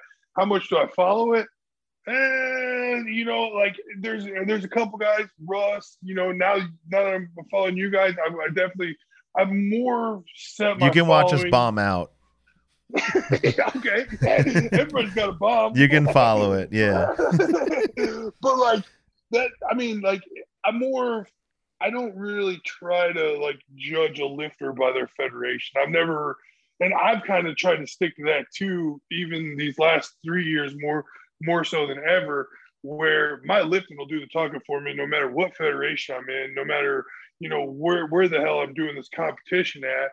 But the, the IPF is definitely you know king shit when it comes to raw or equipped powerlifting, especially you know the way you guys do do equipped too. That's like that's Yeah, it- top it's- notch. the raw stuff is interesting because it's huge for raw, but really, it, like, it's the only place for like legitimate single ply now. And you know, I, I say this a lot. I, I think single ply is really popular internationally, and we see some really talented international lifters. It's just not popular in the U.S. So we're kind of Yeah. like, you know, we're kind of like outsiders here. But I, I think that's cool. I always like that. Um, I think it was like one of your guys' older older episodes is when it kind of opened my eyes to checking out like the single ply and the whole international competition that you guys have going on. And it was like I had no fucking clue that that was even part of powerlifting. I'm like, holy shit, there's a ton of single ply IPF guys like battling it out. I thought that was yeah when when you if you see like the russian and ukrainian single ply lifters especially now that i've seen them lift in person so many times it's like it's so impressive and it's so crazy and i just think when when single ply lifting is done correctly it's so aesthetic and beautiful and it's like it's just like I'm I'm still obsessed with it. I love it, but like it's really hard to get away from it. it. It's really sick, but unfortunately, a lot of people don't see it. And I mean, it's for a good reason. We have really talented raw lifters too, so you know, it's it's Yeah. been pretty cool. Um, Definitely. Should all we right. just get into the into yeah, I think we need to. shit? Yeah, Yeah. It's it's about time. All right, so the segment is who's pissing hotter? Whose piss melts through the cup? Whose piss has the highest octane rating? I will. Sh- I, I will shut. Eh, I will shut this phone off if you ask me if Ray Williams is hot. no, no. So you know, you know from the podcast, we don't take any natties. We don't Yeah. do any natties. We're not gonna throw anybody under the bus. We're not gonna throw. We're not gonna call anybody out that hasn't, you know, failed a test or somehow publicly admitted to something. You know, we're not trying to get you know sued. we don't make here. any. Yeah, we we we're trying not to get sued, so we can keep doing We're this trying shit. not to get shut down. I love it how everybody always brings that up. Like I, I've been asked that a ton. Oh, do you think Ray, Ray he's all natural? I'm like, the guy gets tested. Why would I think any differently? Shut the fuck. Like, who cares? Like, this is what he chooses to do. He gets tested. Like, Yeah, I think people don't realize how good someone can be, especially like a once in a generation guy, and it's just like you just have to kind of let it let it be. yeah. If Yeah. they're smooth brains. Yeah. Yeah. Smooth brain. Yeah. Smooth brains. Well, the the classic question is, um, your boy Eric Lilliebridge in his peak days, versus. Oh, Dave Hoff. Who oh, shit. whose piss is hotter? you guys, Whose you piss guys is went- greener? you guys went straight for the throat, huh? Wow. Yeah. Well, it's the one we ask shit. every guest, so we had to start. We have to start with it. Who's hotter? Um, yeah, it's definitely Eric. Yeah, it's definitely Yeah, Eric. I've always thought so. yeah, it's definitely Eric. It was funny because Hoff 2000 shit 2015. Hoff told me he's like, dude, you got to get off taking so much damn Anadrol. And I'm like, yeah, you don't know what you're talking about. and like, like now, four or five years later, I'm just like, wow, he was so freaking right. But uh, yeah, training with Eric, I I know the the ins and outs of, of of that, and it was always, oh, let's let's just up the dose, kid. Come on, let's just up the dose. Like, yeah, That's sick. I'm a yeah, I'm a fucking human pincushion over here, man. Like, I don't know if I can anymore, dude and Nothing Hoff's but one of those snarky. where where like i like i talked to him to try and get him on the pod and then like he had a meet come up and i he just like shuts this shit down and like it's still one of those like i don't know what the fuck we were talking with him about that wouldn't piss him off but like we're still we're still trying to get dave out here all right we'll go to one of our throwbacks eddie coan versus mike bridges Oh, Michael win that one, but Eddie's Eddie's got that. Tell ya, That's a sick. Eddie's, Eddie's got Eddie's got that uh, pulp orange juice piss too. So yeah, yeah. Yeah, his face is pretty blocky. oh yeah, oh yeah. Uh, it's fun. Ed, I, Ed, actually, him and I have been really good friends over these last five years. I was like right around Big Dogs when we got really personal, got to know each other a lot more. And uh, I was doing a meet in Dubuque one time, and he was there, and he's like pushing on my rectors, trying to like loosen loosen them up a little bit. I was like, "You go much lower, you're gonna get in a tr- you're gonna get into a tren pocket." He's like, "Good, I'll try to pop that sucker." he starts punching me in the glute. and I'm like, "Knock it Oh off!" my Oh god my god. that's so sick I never even thought about that type of shit. tren pockets The oils are just in there and you can fucking Oh yeah, pop it open. Yeah. Oh my god. I That's so never even thought about that. That's fucking insane. Yeah. i love it I, when I was first coming up, there was a 148er that he got an infection in an injection spot in his glute, and he had literally a drain tube in his Oh. fucking in his fucking ass cheek as he's squatting. Like Ugh. he got the he got he got the infection two days before the meet. Got the drain tube put in in the ER the day before after he weighed in, and then fucking competed the next day, and he's like changing the gauze oh. pads on his ass. Oh, like, Holy man. fuck, dude. Oh, there's a reason they give you the alcohol swabs before they give you the Right. shot. Like, oh my Exactly, god. exactly. He probably He's did doing shooting it in the gym. Dirty shit. right, right. Yeah. He's doing all this shit for a fourteen hundred pound total. It's like, you're a fucking 148er. Yeah. All right. All right. These two guys both look like mutated mongoloids from a different planet. Uh, Larry Wheels or uh, Dan Green. Oof. okay, Larry's gonna piss hotter with the with the or, or with the oils, but Dan's pissing way hotter with the orals. Like, man, I that guy sometimes like watching him cut weight. It's like holy Yeah, cow, that shit's you know, crazy. holy, holy I cow, Skeletor! What the fuck's I bet there's a on, lot of people out there that don't even know who Dan Green is because he hasn't really like he was really really popular five years ago. He was the guy. and he oh, was the yeah. guy, and he was the guy who was cutting like fifty pounds. Every time. Yeah, yeah, it was That's, uh, getting So he's he's popping it like Flintstones vitamins, and Larry's just That shooting guy- anything. right? Yeah. Oh, I can remember like RUM. It was actually RUM eight that Dan cut 55 pounds, and I was in the sauna next to him. Like at this time, I was still fanboy as fuck. Like I didn't even know like like I knew Dan, but I, he was like a god to me. But like he, I didn't know that he knew me. And I'm sitting in the sauna, and I have no weight to cut. I was already at 140 kilos. Like I was perfectly fine. But I saw I was with my 198 or my best friend at the time. He was going to cut the weight, and I went to the sauna with him, and I see T Cummins, Dan Green, Kevin Oak. They're all getting in the sauna. I'm like, fuck, I'll just go sit in this motherfucker chair. Yeah. Like, I just want to know. What I just wanna what's the sauna? What's the sauna smell like when all those guys are in there sweating out oil? Yeah, is there green stuff coming off him? oh god, that's good shit. Oh, I, I don't remember. It's been so long since I had to cut weight, but I'm, I'm sure there was a funk. Yeah, I'm sure, man. Oh. I've I've heard I've heard things. Again, we're we're kind of noobs on that, Yeah. I- Is it true you can actually smell like if someone might be on some shit? Like, is there a smell? I know, like some people they exhale more like ammonia, or like some people have like stinky or or. Chad Smith said he smelt guys at USAPL Nationals. They smelt like beef jerky, and that means they're on like uh, Test some suspension fat, yeah, test suspension. Sus- sus- suspension or cypionate. Yeah, yeah. It's definitely um like with T and E or any that have uh, thicker oil or a water base, it goes. You just taste it right away, and that's what causes the shit breath. Um, I know it's pretty funny, but um, I was uh the I was walking into the Pioneer meet two years ago, and I pinned the night before, and I just go in the shoulders every once in a while.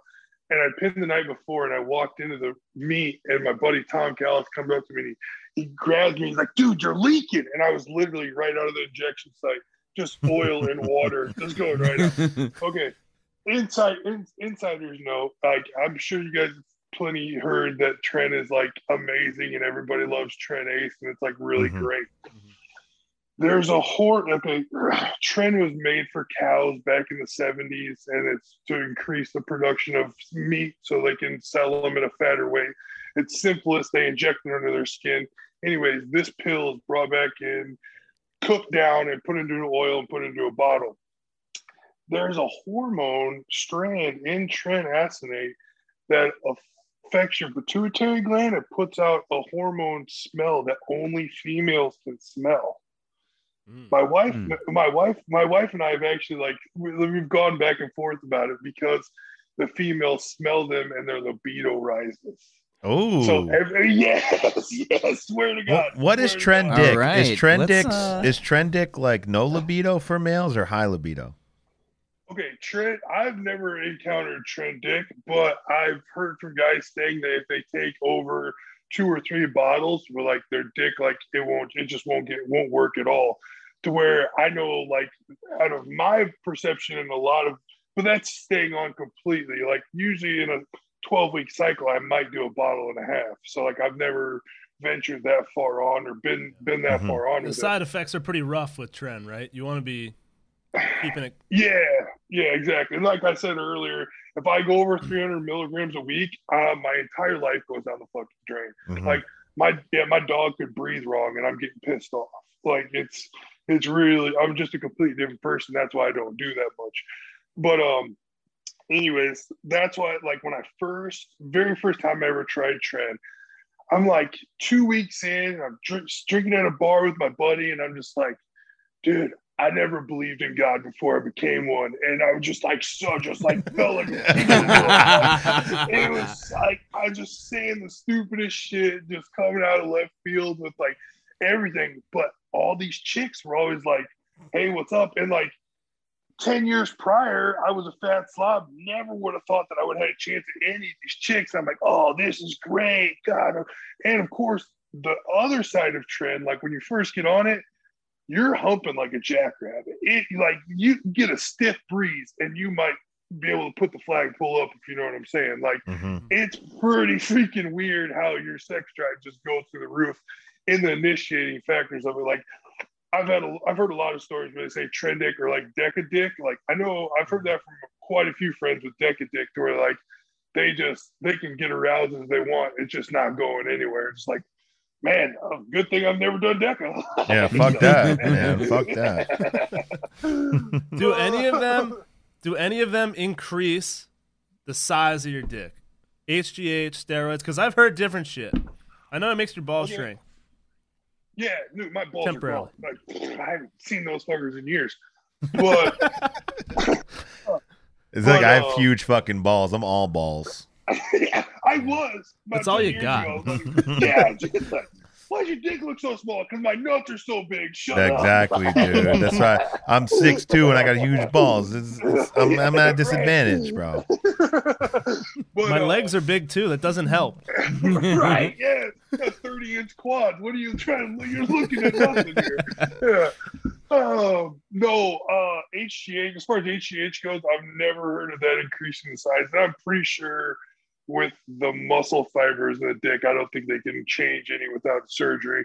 But um, the only thing I've heard pretty crazy with HGH is um, a 40 year old guy went from a nine and a half shoe to 11 shoe after running like three kits HGH. So Wow. maybe six months, maybe six months. And he's like, what the fuck just happened? He had like a $2,000 shoe collection. He just had to donate to Goodwill. Wow. Damn. That's crazy. yeah. Wow. Yeah. Okay. I, I've seen some big footed powerlifters out there. I have. All right, well, let's, Nah. get, let's get back to the pissing Something to look contest. Well, I want to. I don't. You know, you're talking about the ladies, man. I don't want to leave the Oh, ladies okay. out of this one. Mm. Who's hotter, Laura Phelps or Becca Swanson? That's a dumb question. no, no, man, are you kidding me? I'll take Laura any day. I thought you were gonna go the other way, bro. No, love it, dude. no. I fucking Yeah. love it. Yeah, West Side forever, man. Yeah. Bro, right. um, I, I got a pretty funny story about Becca. Um, so I I was trained at uh, Grandix, and Franco was actually there, and they were just bullshitting about back in the day, and they Becca always did, always had her blood work taken care of quite a bit, and she got tested like this is post meet, and her test levels were like at eleven hundred, and um, Hussey was like. I had no clue how, how her test levels are 1100. I'm only giving her 250 a week. She'd been sneaking tests behind his back to take Oh it. shit, that's so sad, Loves it. bro. I I went out to Cincy once. I was chasing some tail, like like the like the rest of us, you know. And I went with my buddy who was in Cincy to train at their gym, and like I just wanted to wrap Laura in her training session just to get close with her because I thought like I, it was like a dumb thing. I was like, Laura's so fucking hot, yeah, yeah. Like Laura's so fucking. I was just being like a fucking asshole, but they wouldn't let me like near the morning crew of training. Like I like you know how those crews work. Like I wasn't allowed to train with Laura's crew. So you know, I went in after and trained with another crew, but I was like trying to get close to Laura, and it just it just didn't happen for me. It sucked. Yeah. No, Yeah. The carpet cool had- though. Acid marks burning through. Burn through. oh, Laura's actually like over since she like quit being so competitive, I've got to know her a little bit, and like we were talking quite a bit at the showdown uh, last year in Kansas City, and she's such a cool, and she's about like me, where she will be very open and honest with the girls. And I, I told her how much I appreciated that. Like, this is what the sport needs instead Yeah. of just No, she she was a good shit, and I remember asking Yeah. her if I could train, and like they were all super cool, and I I trained with one of the crews, and I wrapped some knees, and they thought I was crazy because uh, they wear so much gear, like so many layers, they don't actually wear their knee wraps tight. Where we're like, Yeah. we got a single layer squat suit and our and short knee wraps. And so we wrap our shit tight as fuck. And they were like, holy shit, dude, don't wrap me that tight. And then they were making fun of me for walking out of the mono, shit like that. Like it was just a good time. Like they it was a good shit. And I was doing like reverse hypers, like super strict with like two plates. And some guy comes over, he goes, Laura does four plates per side, pussy, loaded up. And so I was like, all right, fuck it. So then I'm like muscle reverse hypering 405. It was pretty fucking, but I'll always remember shit like that. This shit's so much fun. That's fucking cool. That's a sick story. Yeah. It's just me trying to get close to Laura, man. That's it. Of course, I do not blame you one bit. Yeah. This ah. one, we've asked some guests this one. I don't know. You have a you have a personal connection to this guy, so I don't know if you want to answer, but I was gonna say Yuri Haack. Because they're like very similar, you know, same same weight class, mm-hmm. competitive guys. Who's Who's hotter? hotter? Yeah, I mean, they're both former IPF guys too. That's why people are interested in like they go from Oh, being clean to how far do they go? Because we've like analyzed how their numbers have shot up and you know all this different Yeah. shit. You guys nerded The out Russian, on it, you know, the? Russians Yeah. have their own secrets. You know, Yeah. No, I, I definitely got to go with Yuri just because, like, I got a general idea on what Haack and how he started out with it. And he was very, very conservative. And um, Yuri is Russian. So there's that. I also like honestly fuck Yuri. Honestly, he was such a dick at, in the IPF circuit. He was such an asshole to everybody. And uh honestly, yeah, he might have been on when he was in the shit because a lot of them, uh, unfortunately, a lot of them are. Um, yeah, it just kind of is what it is. But like a lot of people, a lot of our boys in Texas don't like him because he was at 2013 Junior Worlds in Texas, and uh, I think Ian Bell actually beat him. But he was like, they were all like, "Hey, Yuri, you want to get Whataburger with us? Like, it's it's like this, it's like the best fast food in Texas." And he goes, "I wouldn't put that trash in my body." Like, kind of just shitting on them when they were trying to like kind of extend an olive branch. And then like you know, Yeah. five years later, he's in like San Diego eating like In and Out Burger with Gracie B. yeah. Yeah, and they're like, "Yo, fuck this guy! Like, what a scum!" So, I've never been a fan of that guy. I don't fucking know, but whatever. I'm glad you. Yeah. I'm glad you picked Yuri. Fuck him. for sure. And Haack still, Viva. Haack still would whoop his ass. I mean, like, right. yeah. yeah, I, th- I think that's kind of one of the like I know Yuri did like pretty sure his last meet was in sleeves, but like I really think head to head because I watched kind of watched Yuri have a meltdown at the the uh, Pioneer two years ago. Like he shit the bed and like I watched him have a meltdown and that's when Haack won. So it's just like. Uh, okay, now I understand why you're staying in wraps because you're scared of getting beat. And I mean, I the hacks like the guy's crazy good. It's Yeah. it blows my mind, especially his bench. Like, what the fuck, dude? I said that before the hybrid.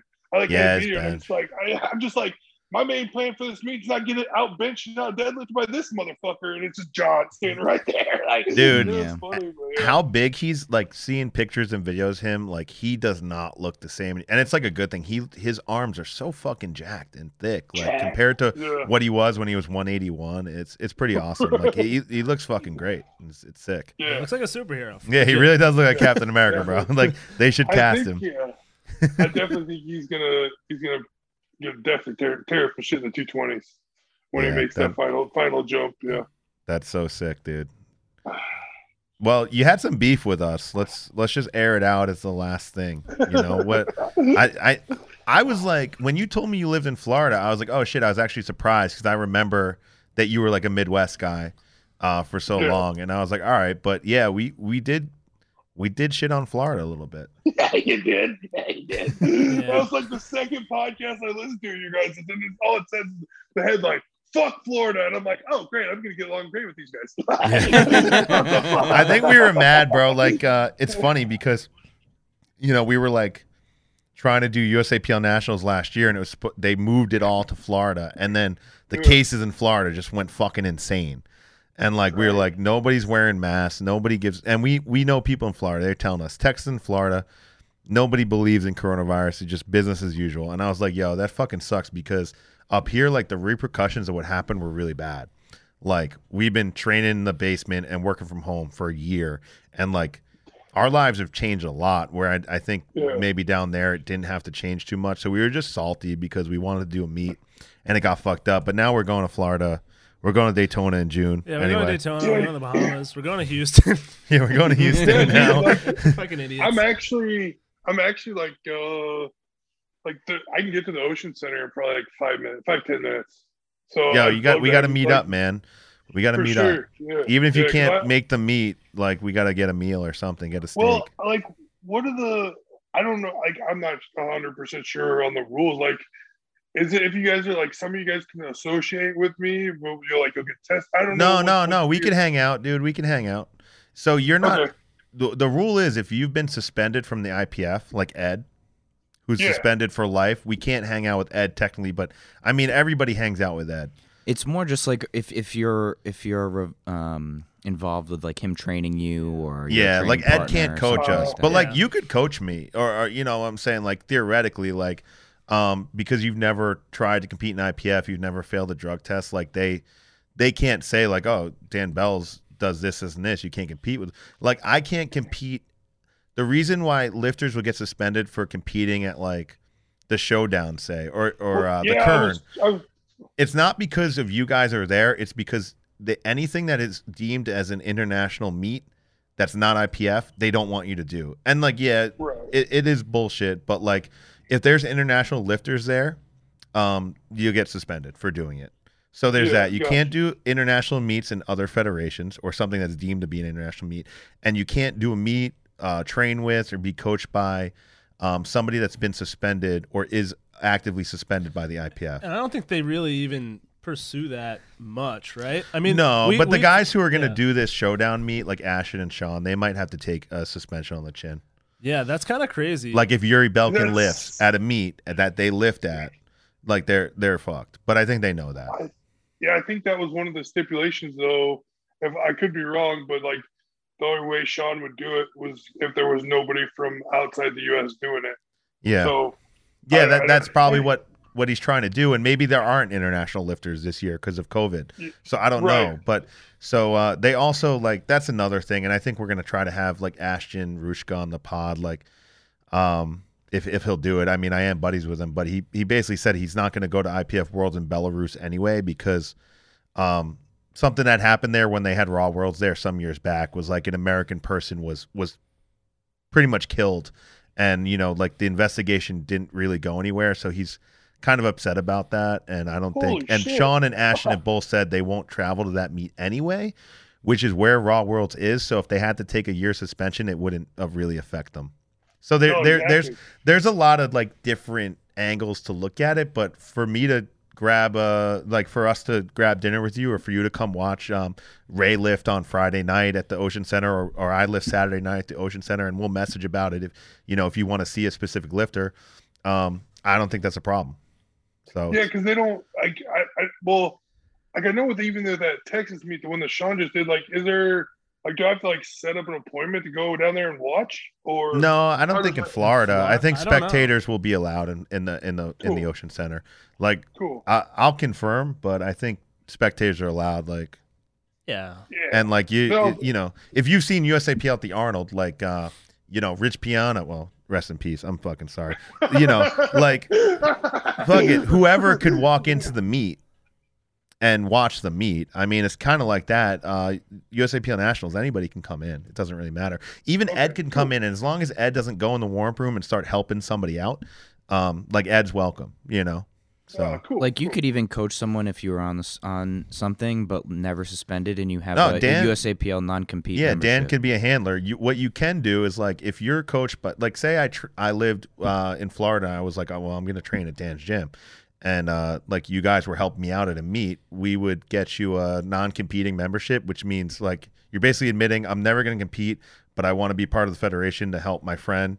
And you know, it's basically what a lot of people who are coaches, but like like Steve Goggins or somebody who's Right, who's yeah, on yeah. and but they coach a ton of lifters in all different feds. They might do that so they can go to the meets and be in the warm room and handle people and shit like that. So there's a lot of there's a lot of there's a lot of technical stuff about it. It's it's honestly not as bad as people make it. The one that people don't like is it always comes up with Ed and his seminars because Right. Ed's suspended for life. So Yeah. that's one where it's never going to go away. And so like we like if you're an IPF lifter and they find out you went to a seminar or went to a meet where Ed's the head ref or something like that, like you could that's the one that's always sticks out. But for the rest of it it's really kind of just like if you want to lift IPF all these rules, if you don't Under the rug. yeah. Yeah. it's it's all good, you know.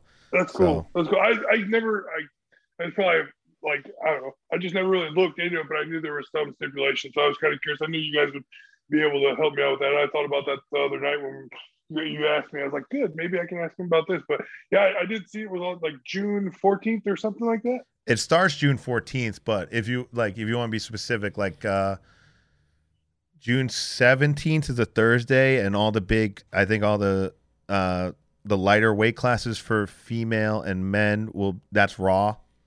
Yeah. Friday is heavier weights, raw, so like Bonica Bonica Brown uh will be lifting, Ray Williams, um you know, uh Jesus uh Olivares is a really good super heavyweight that you might be interested in Dennis watching. Cornelius. Yeah. Dennis Cornelius. So that would be Friday on the 18th. And then Saturday is all the fucking smooth brain equip lifters. So that's that's where we'll be. That's So there awesome. No, really yeah. it starts on Monday and there's they're compacting all these meets into one week. So there's like masters lifting and fucking uh, all this other shit. But really the the sick meets are gonna be Thursday, Friday, Saturday. So That's awesome, man. Yeah, I'll definitely be there. No, no, no question about that. Like, I only train bench on Thursday, and then I don't do anything till well, fuck, that's in June. I probably won't even be training. So yeah, I'll definitely be down there. And Yeah, the party, that's even better.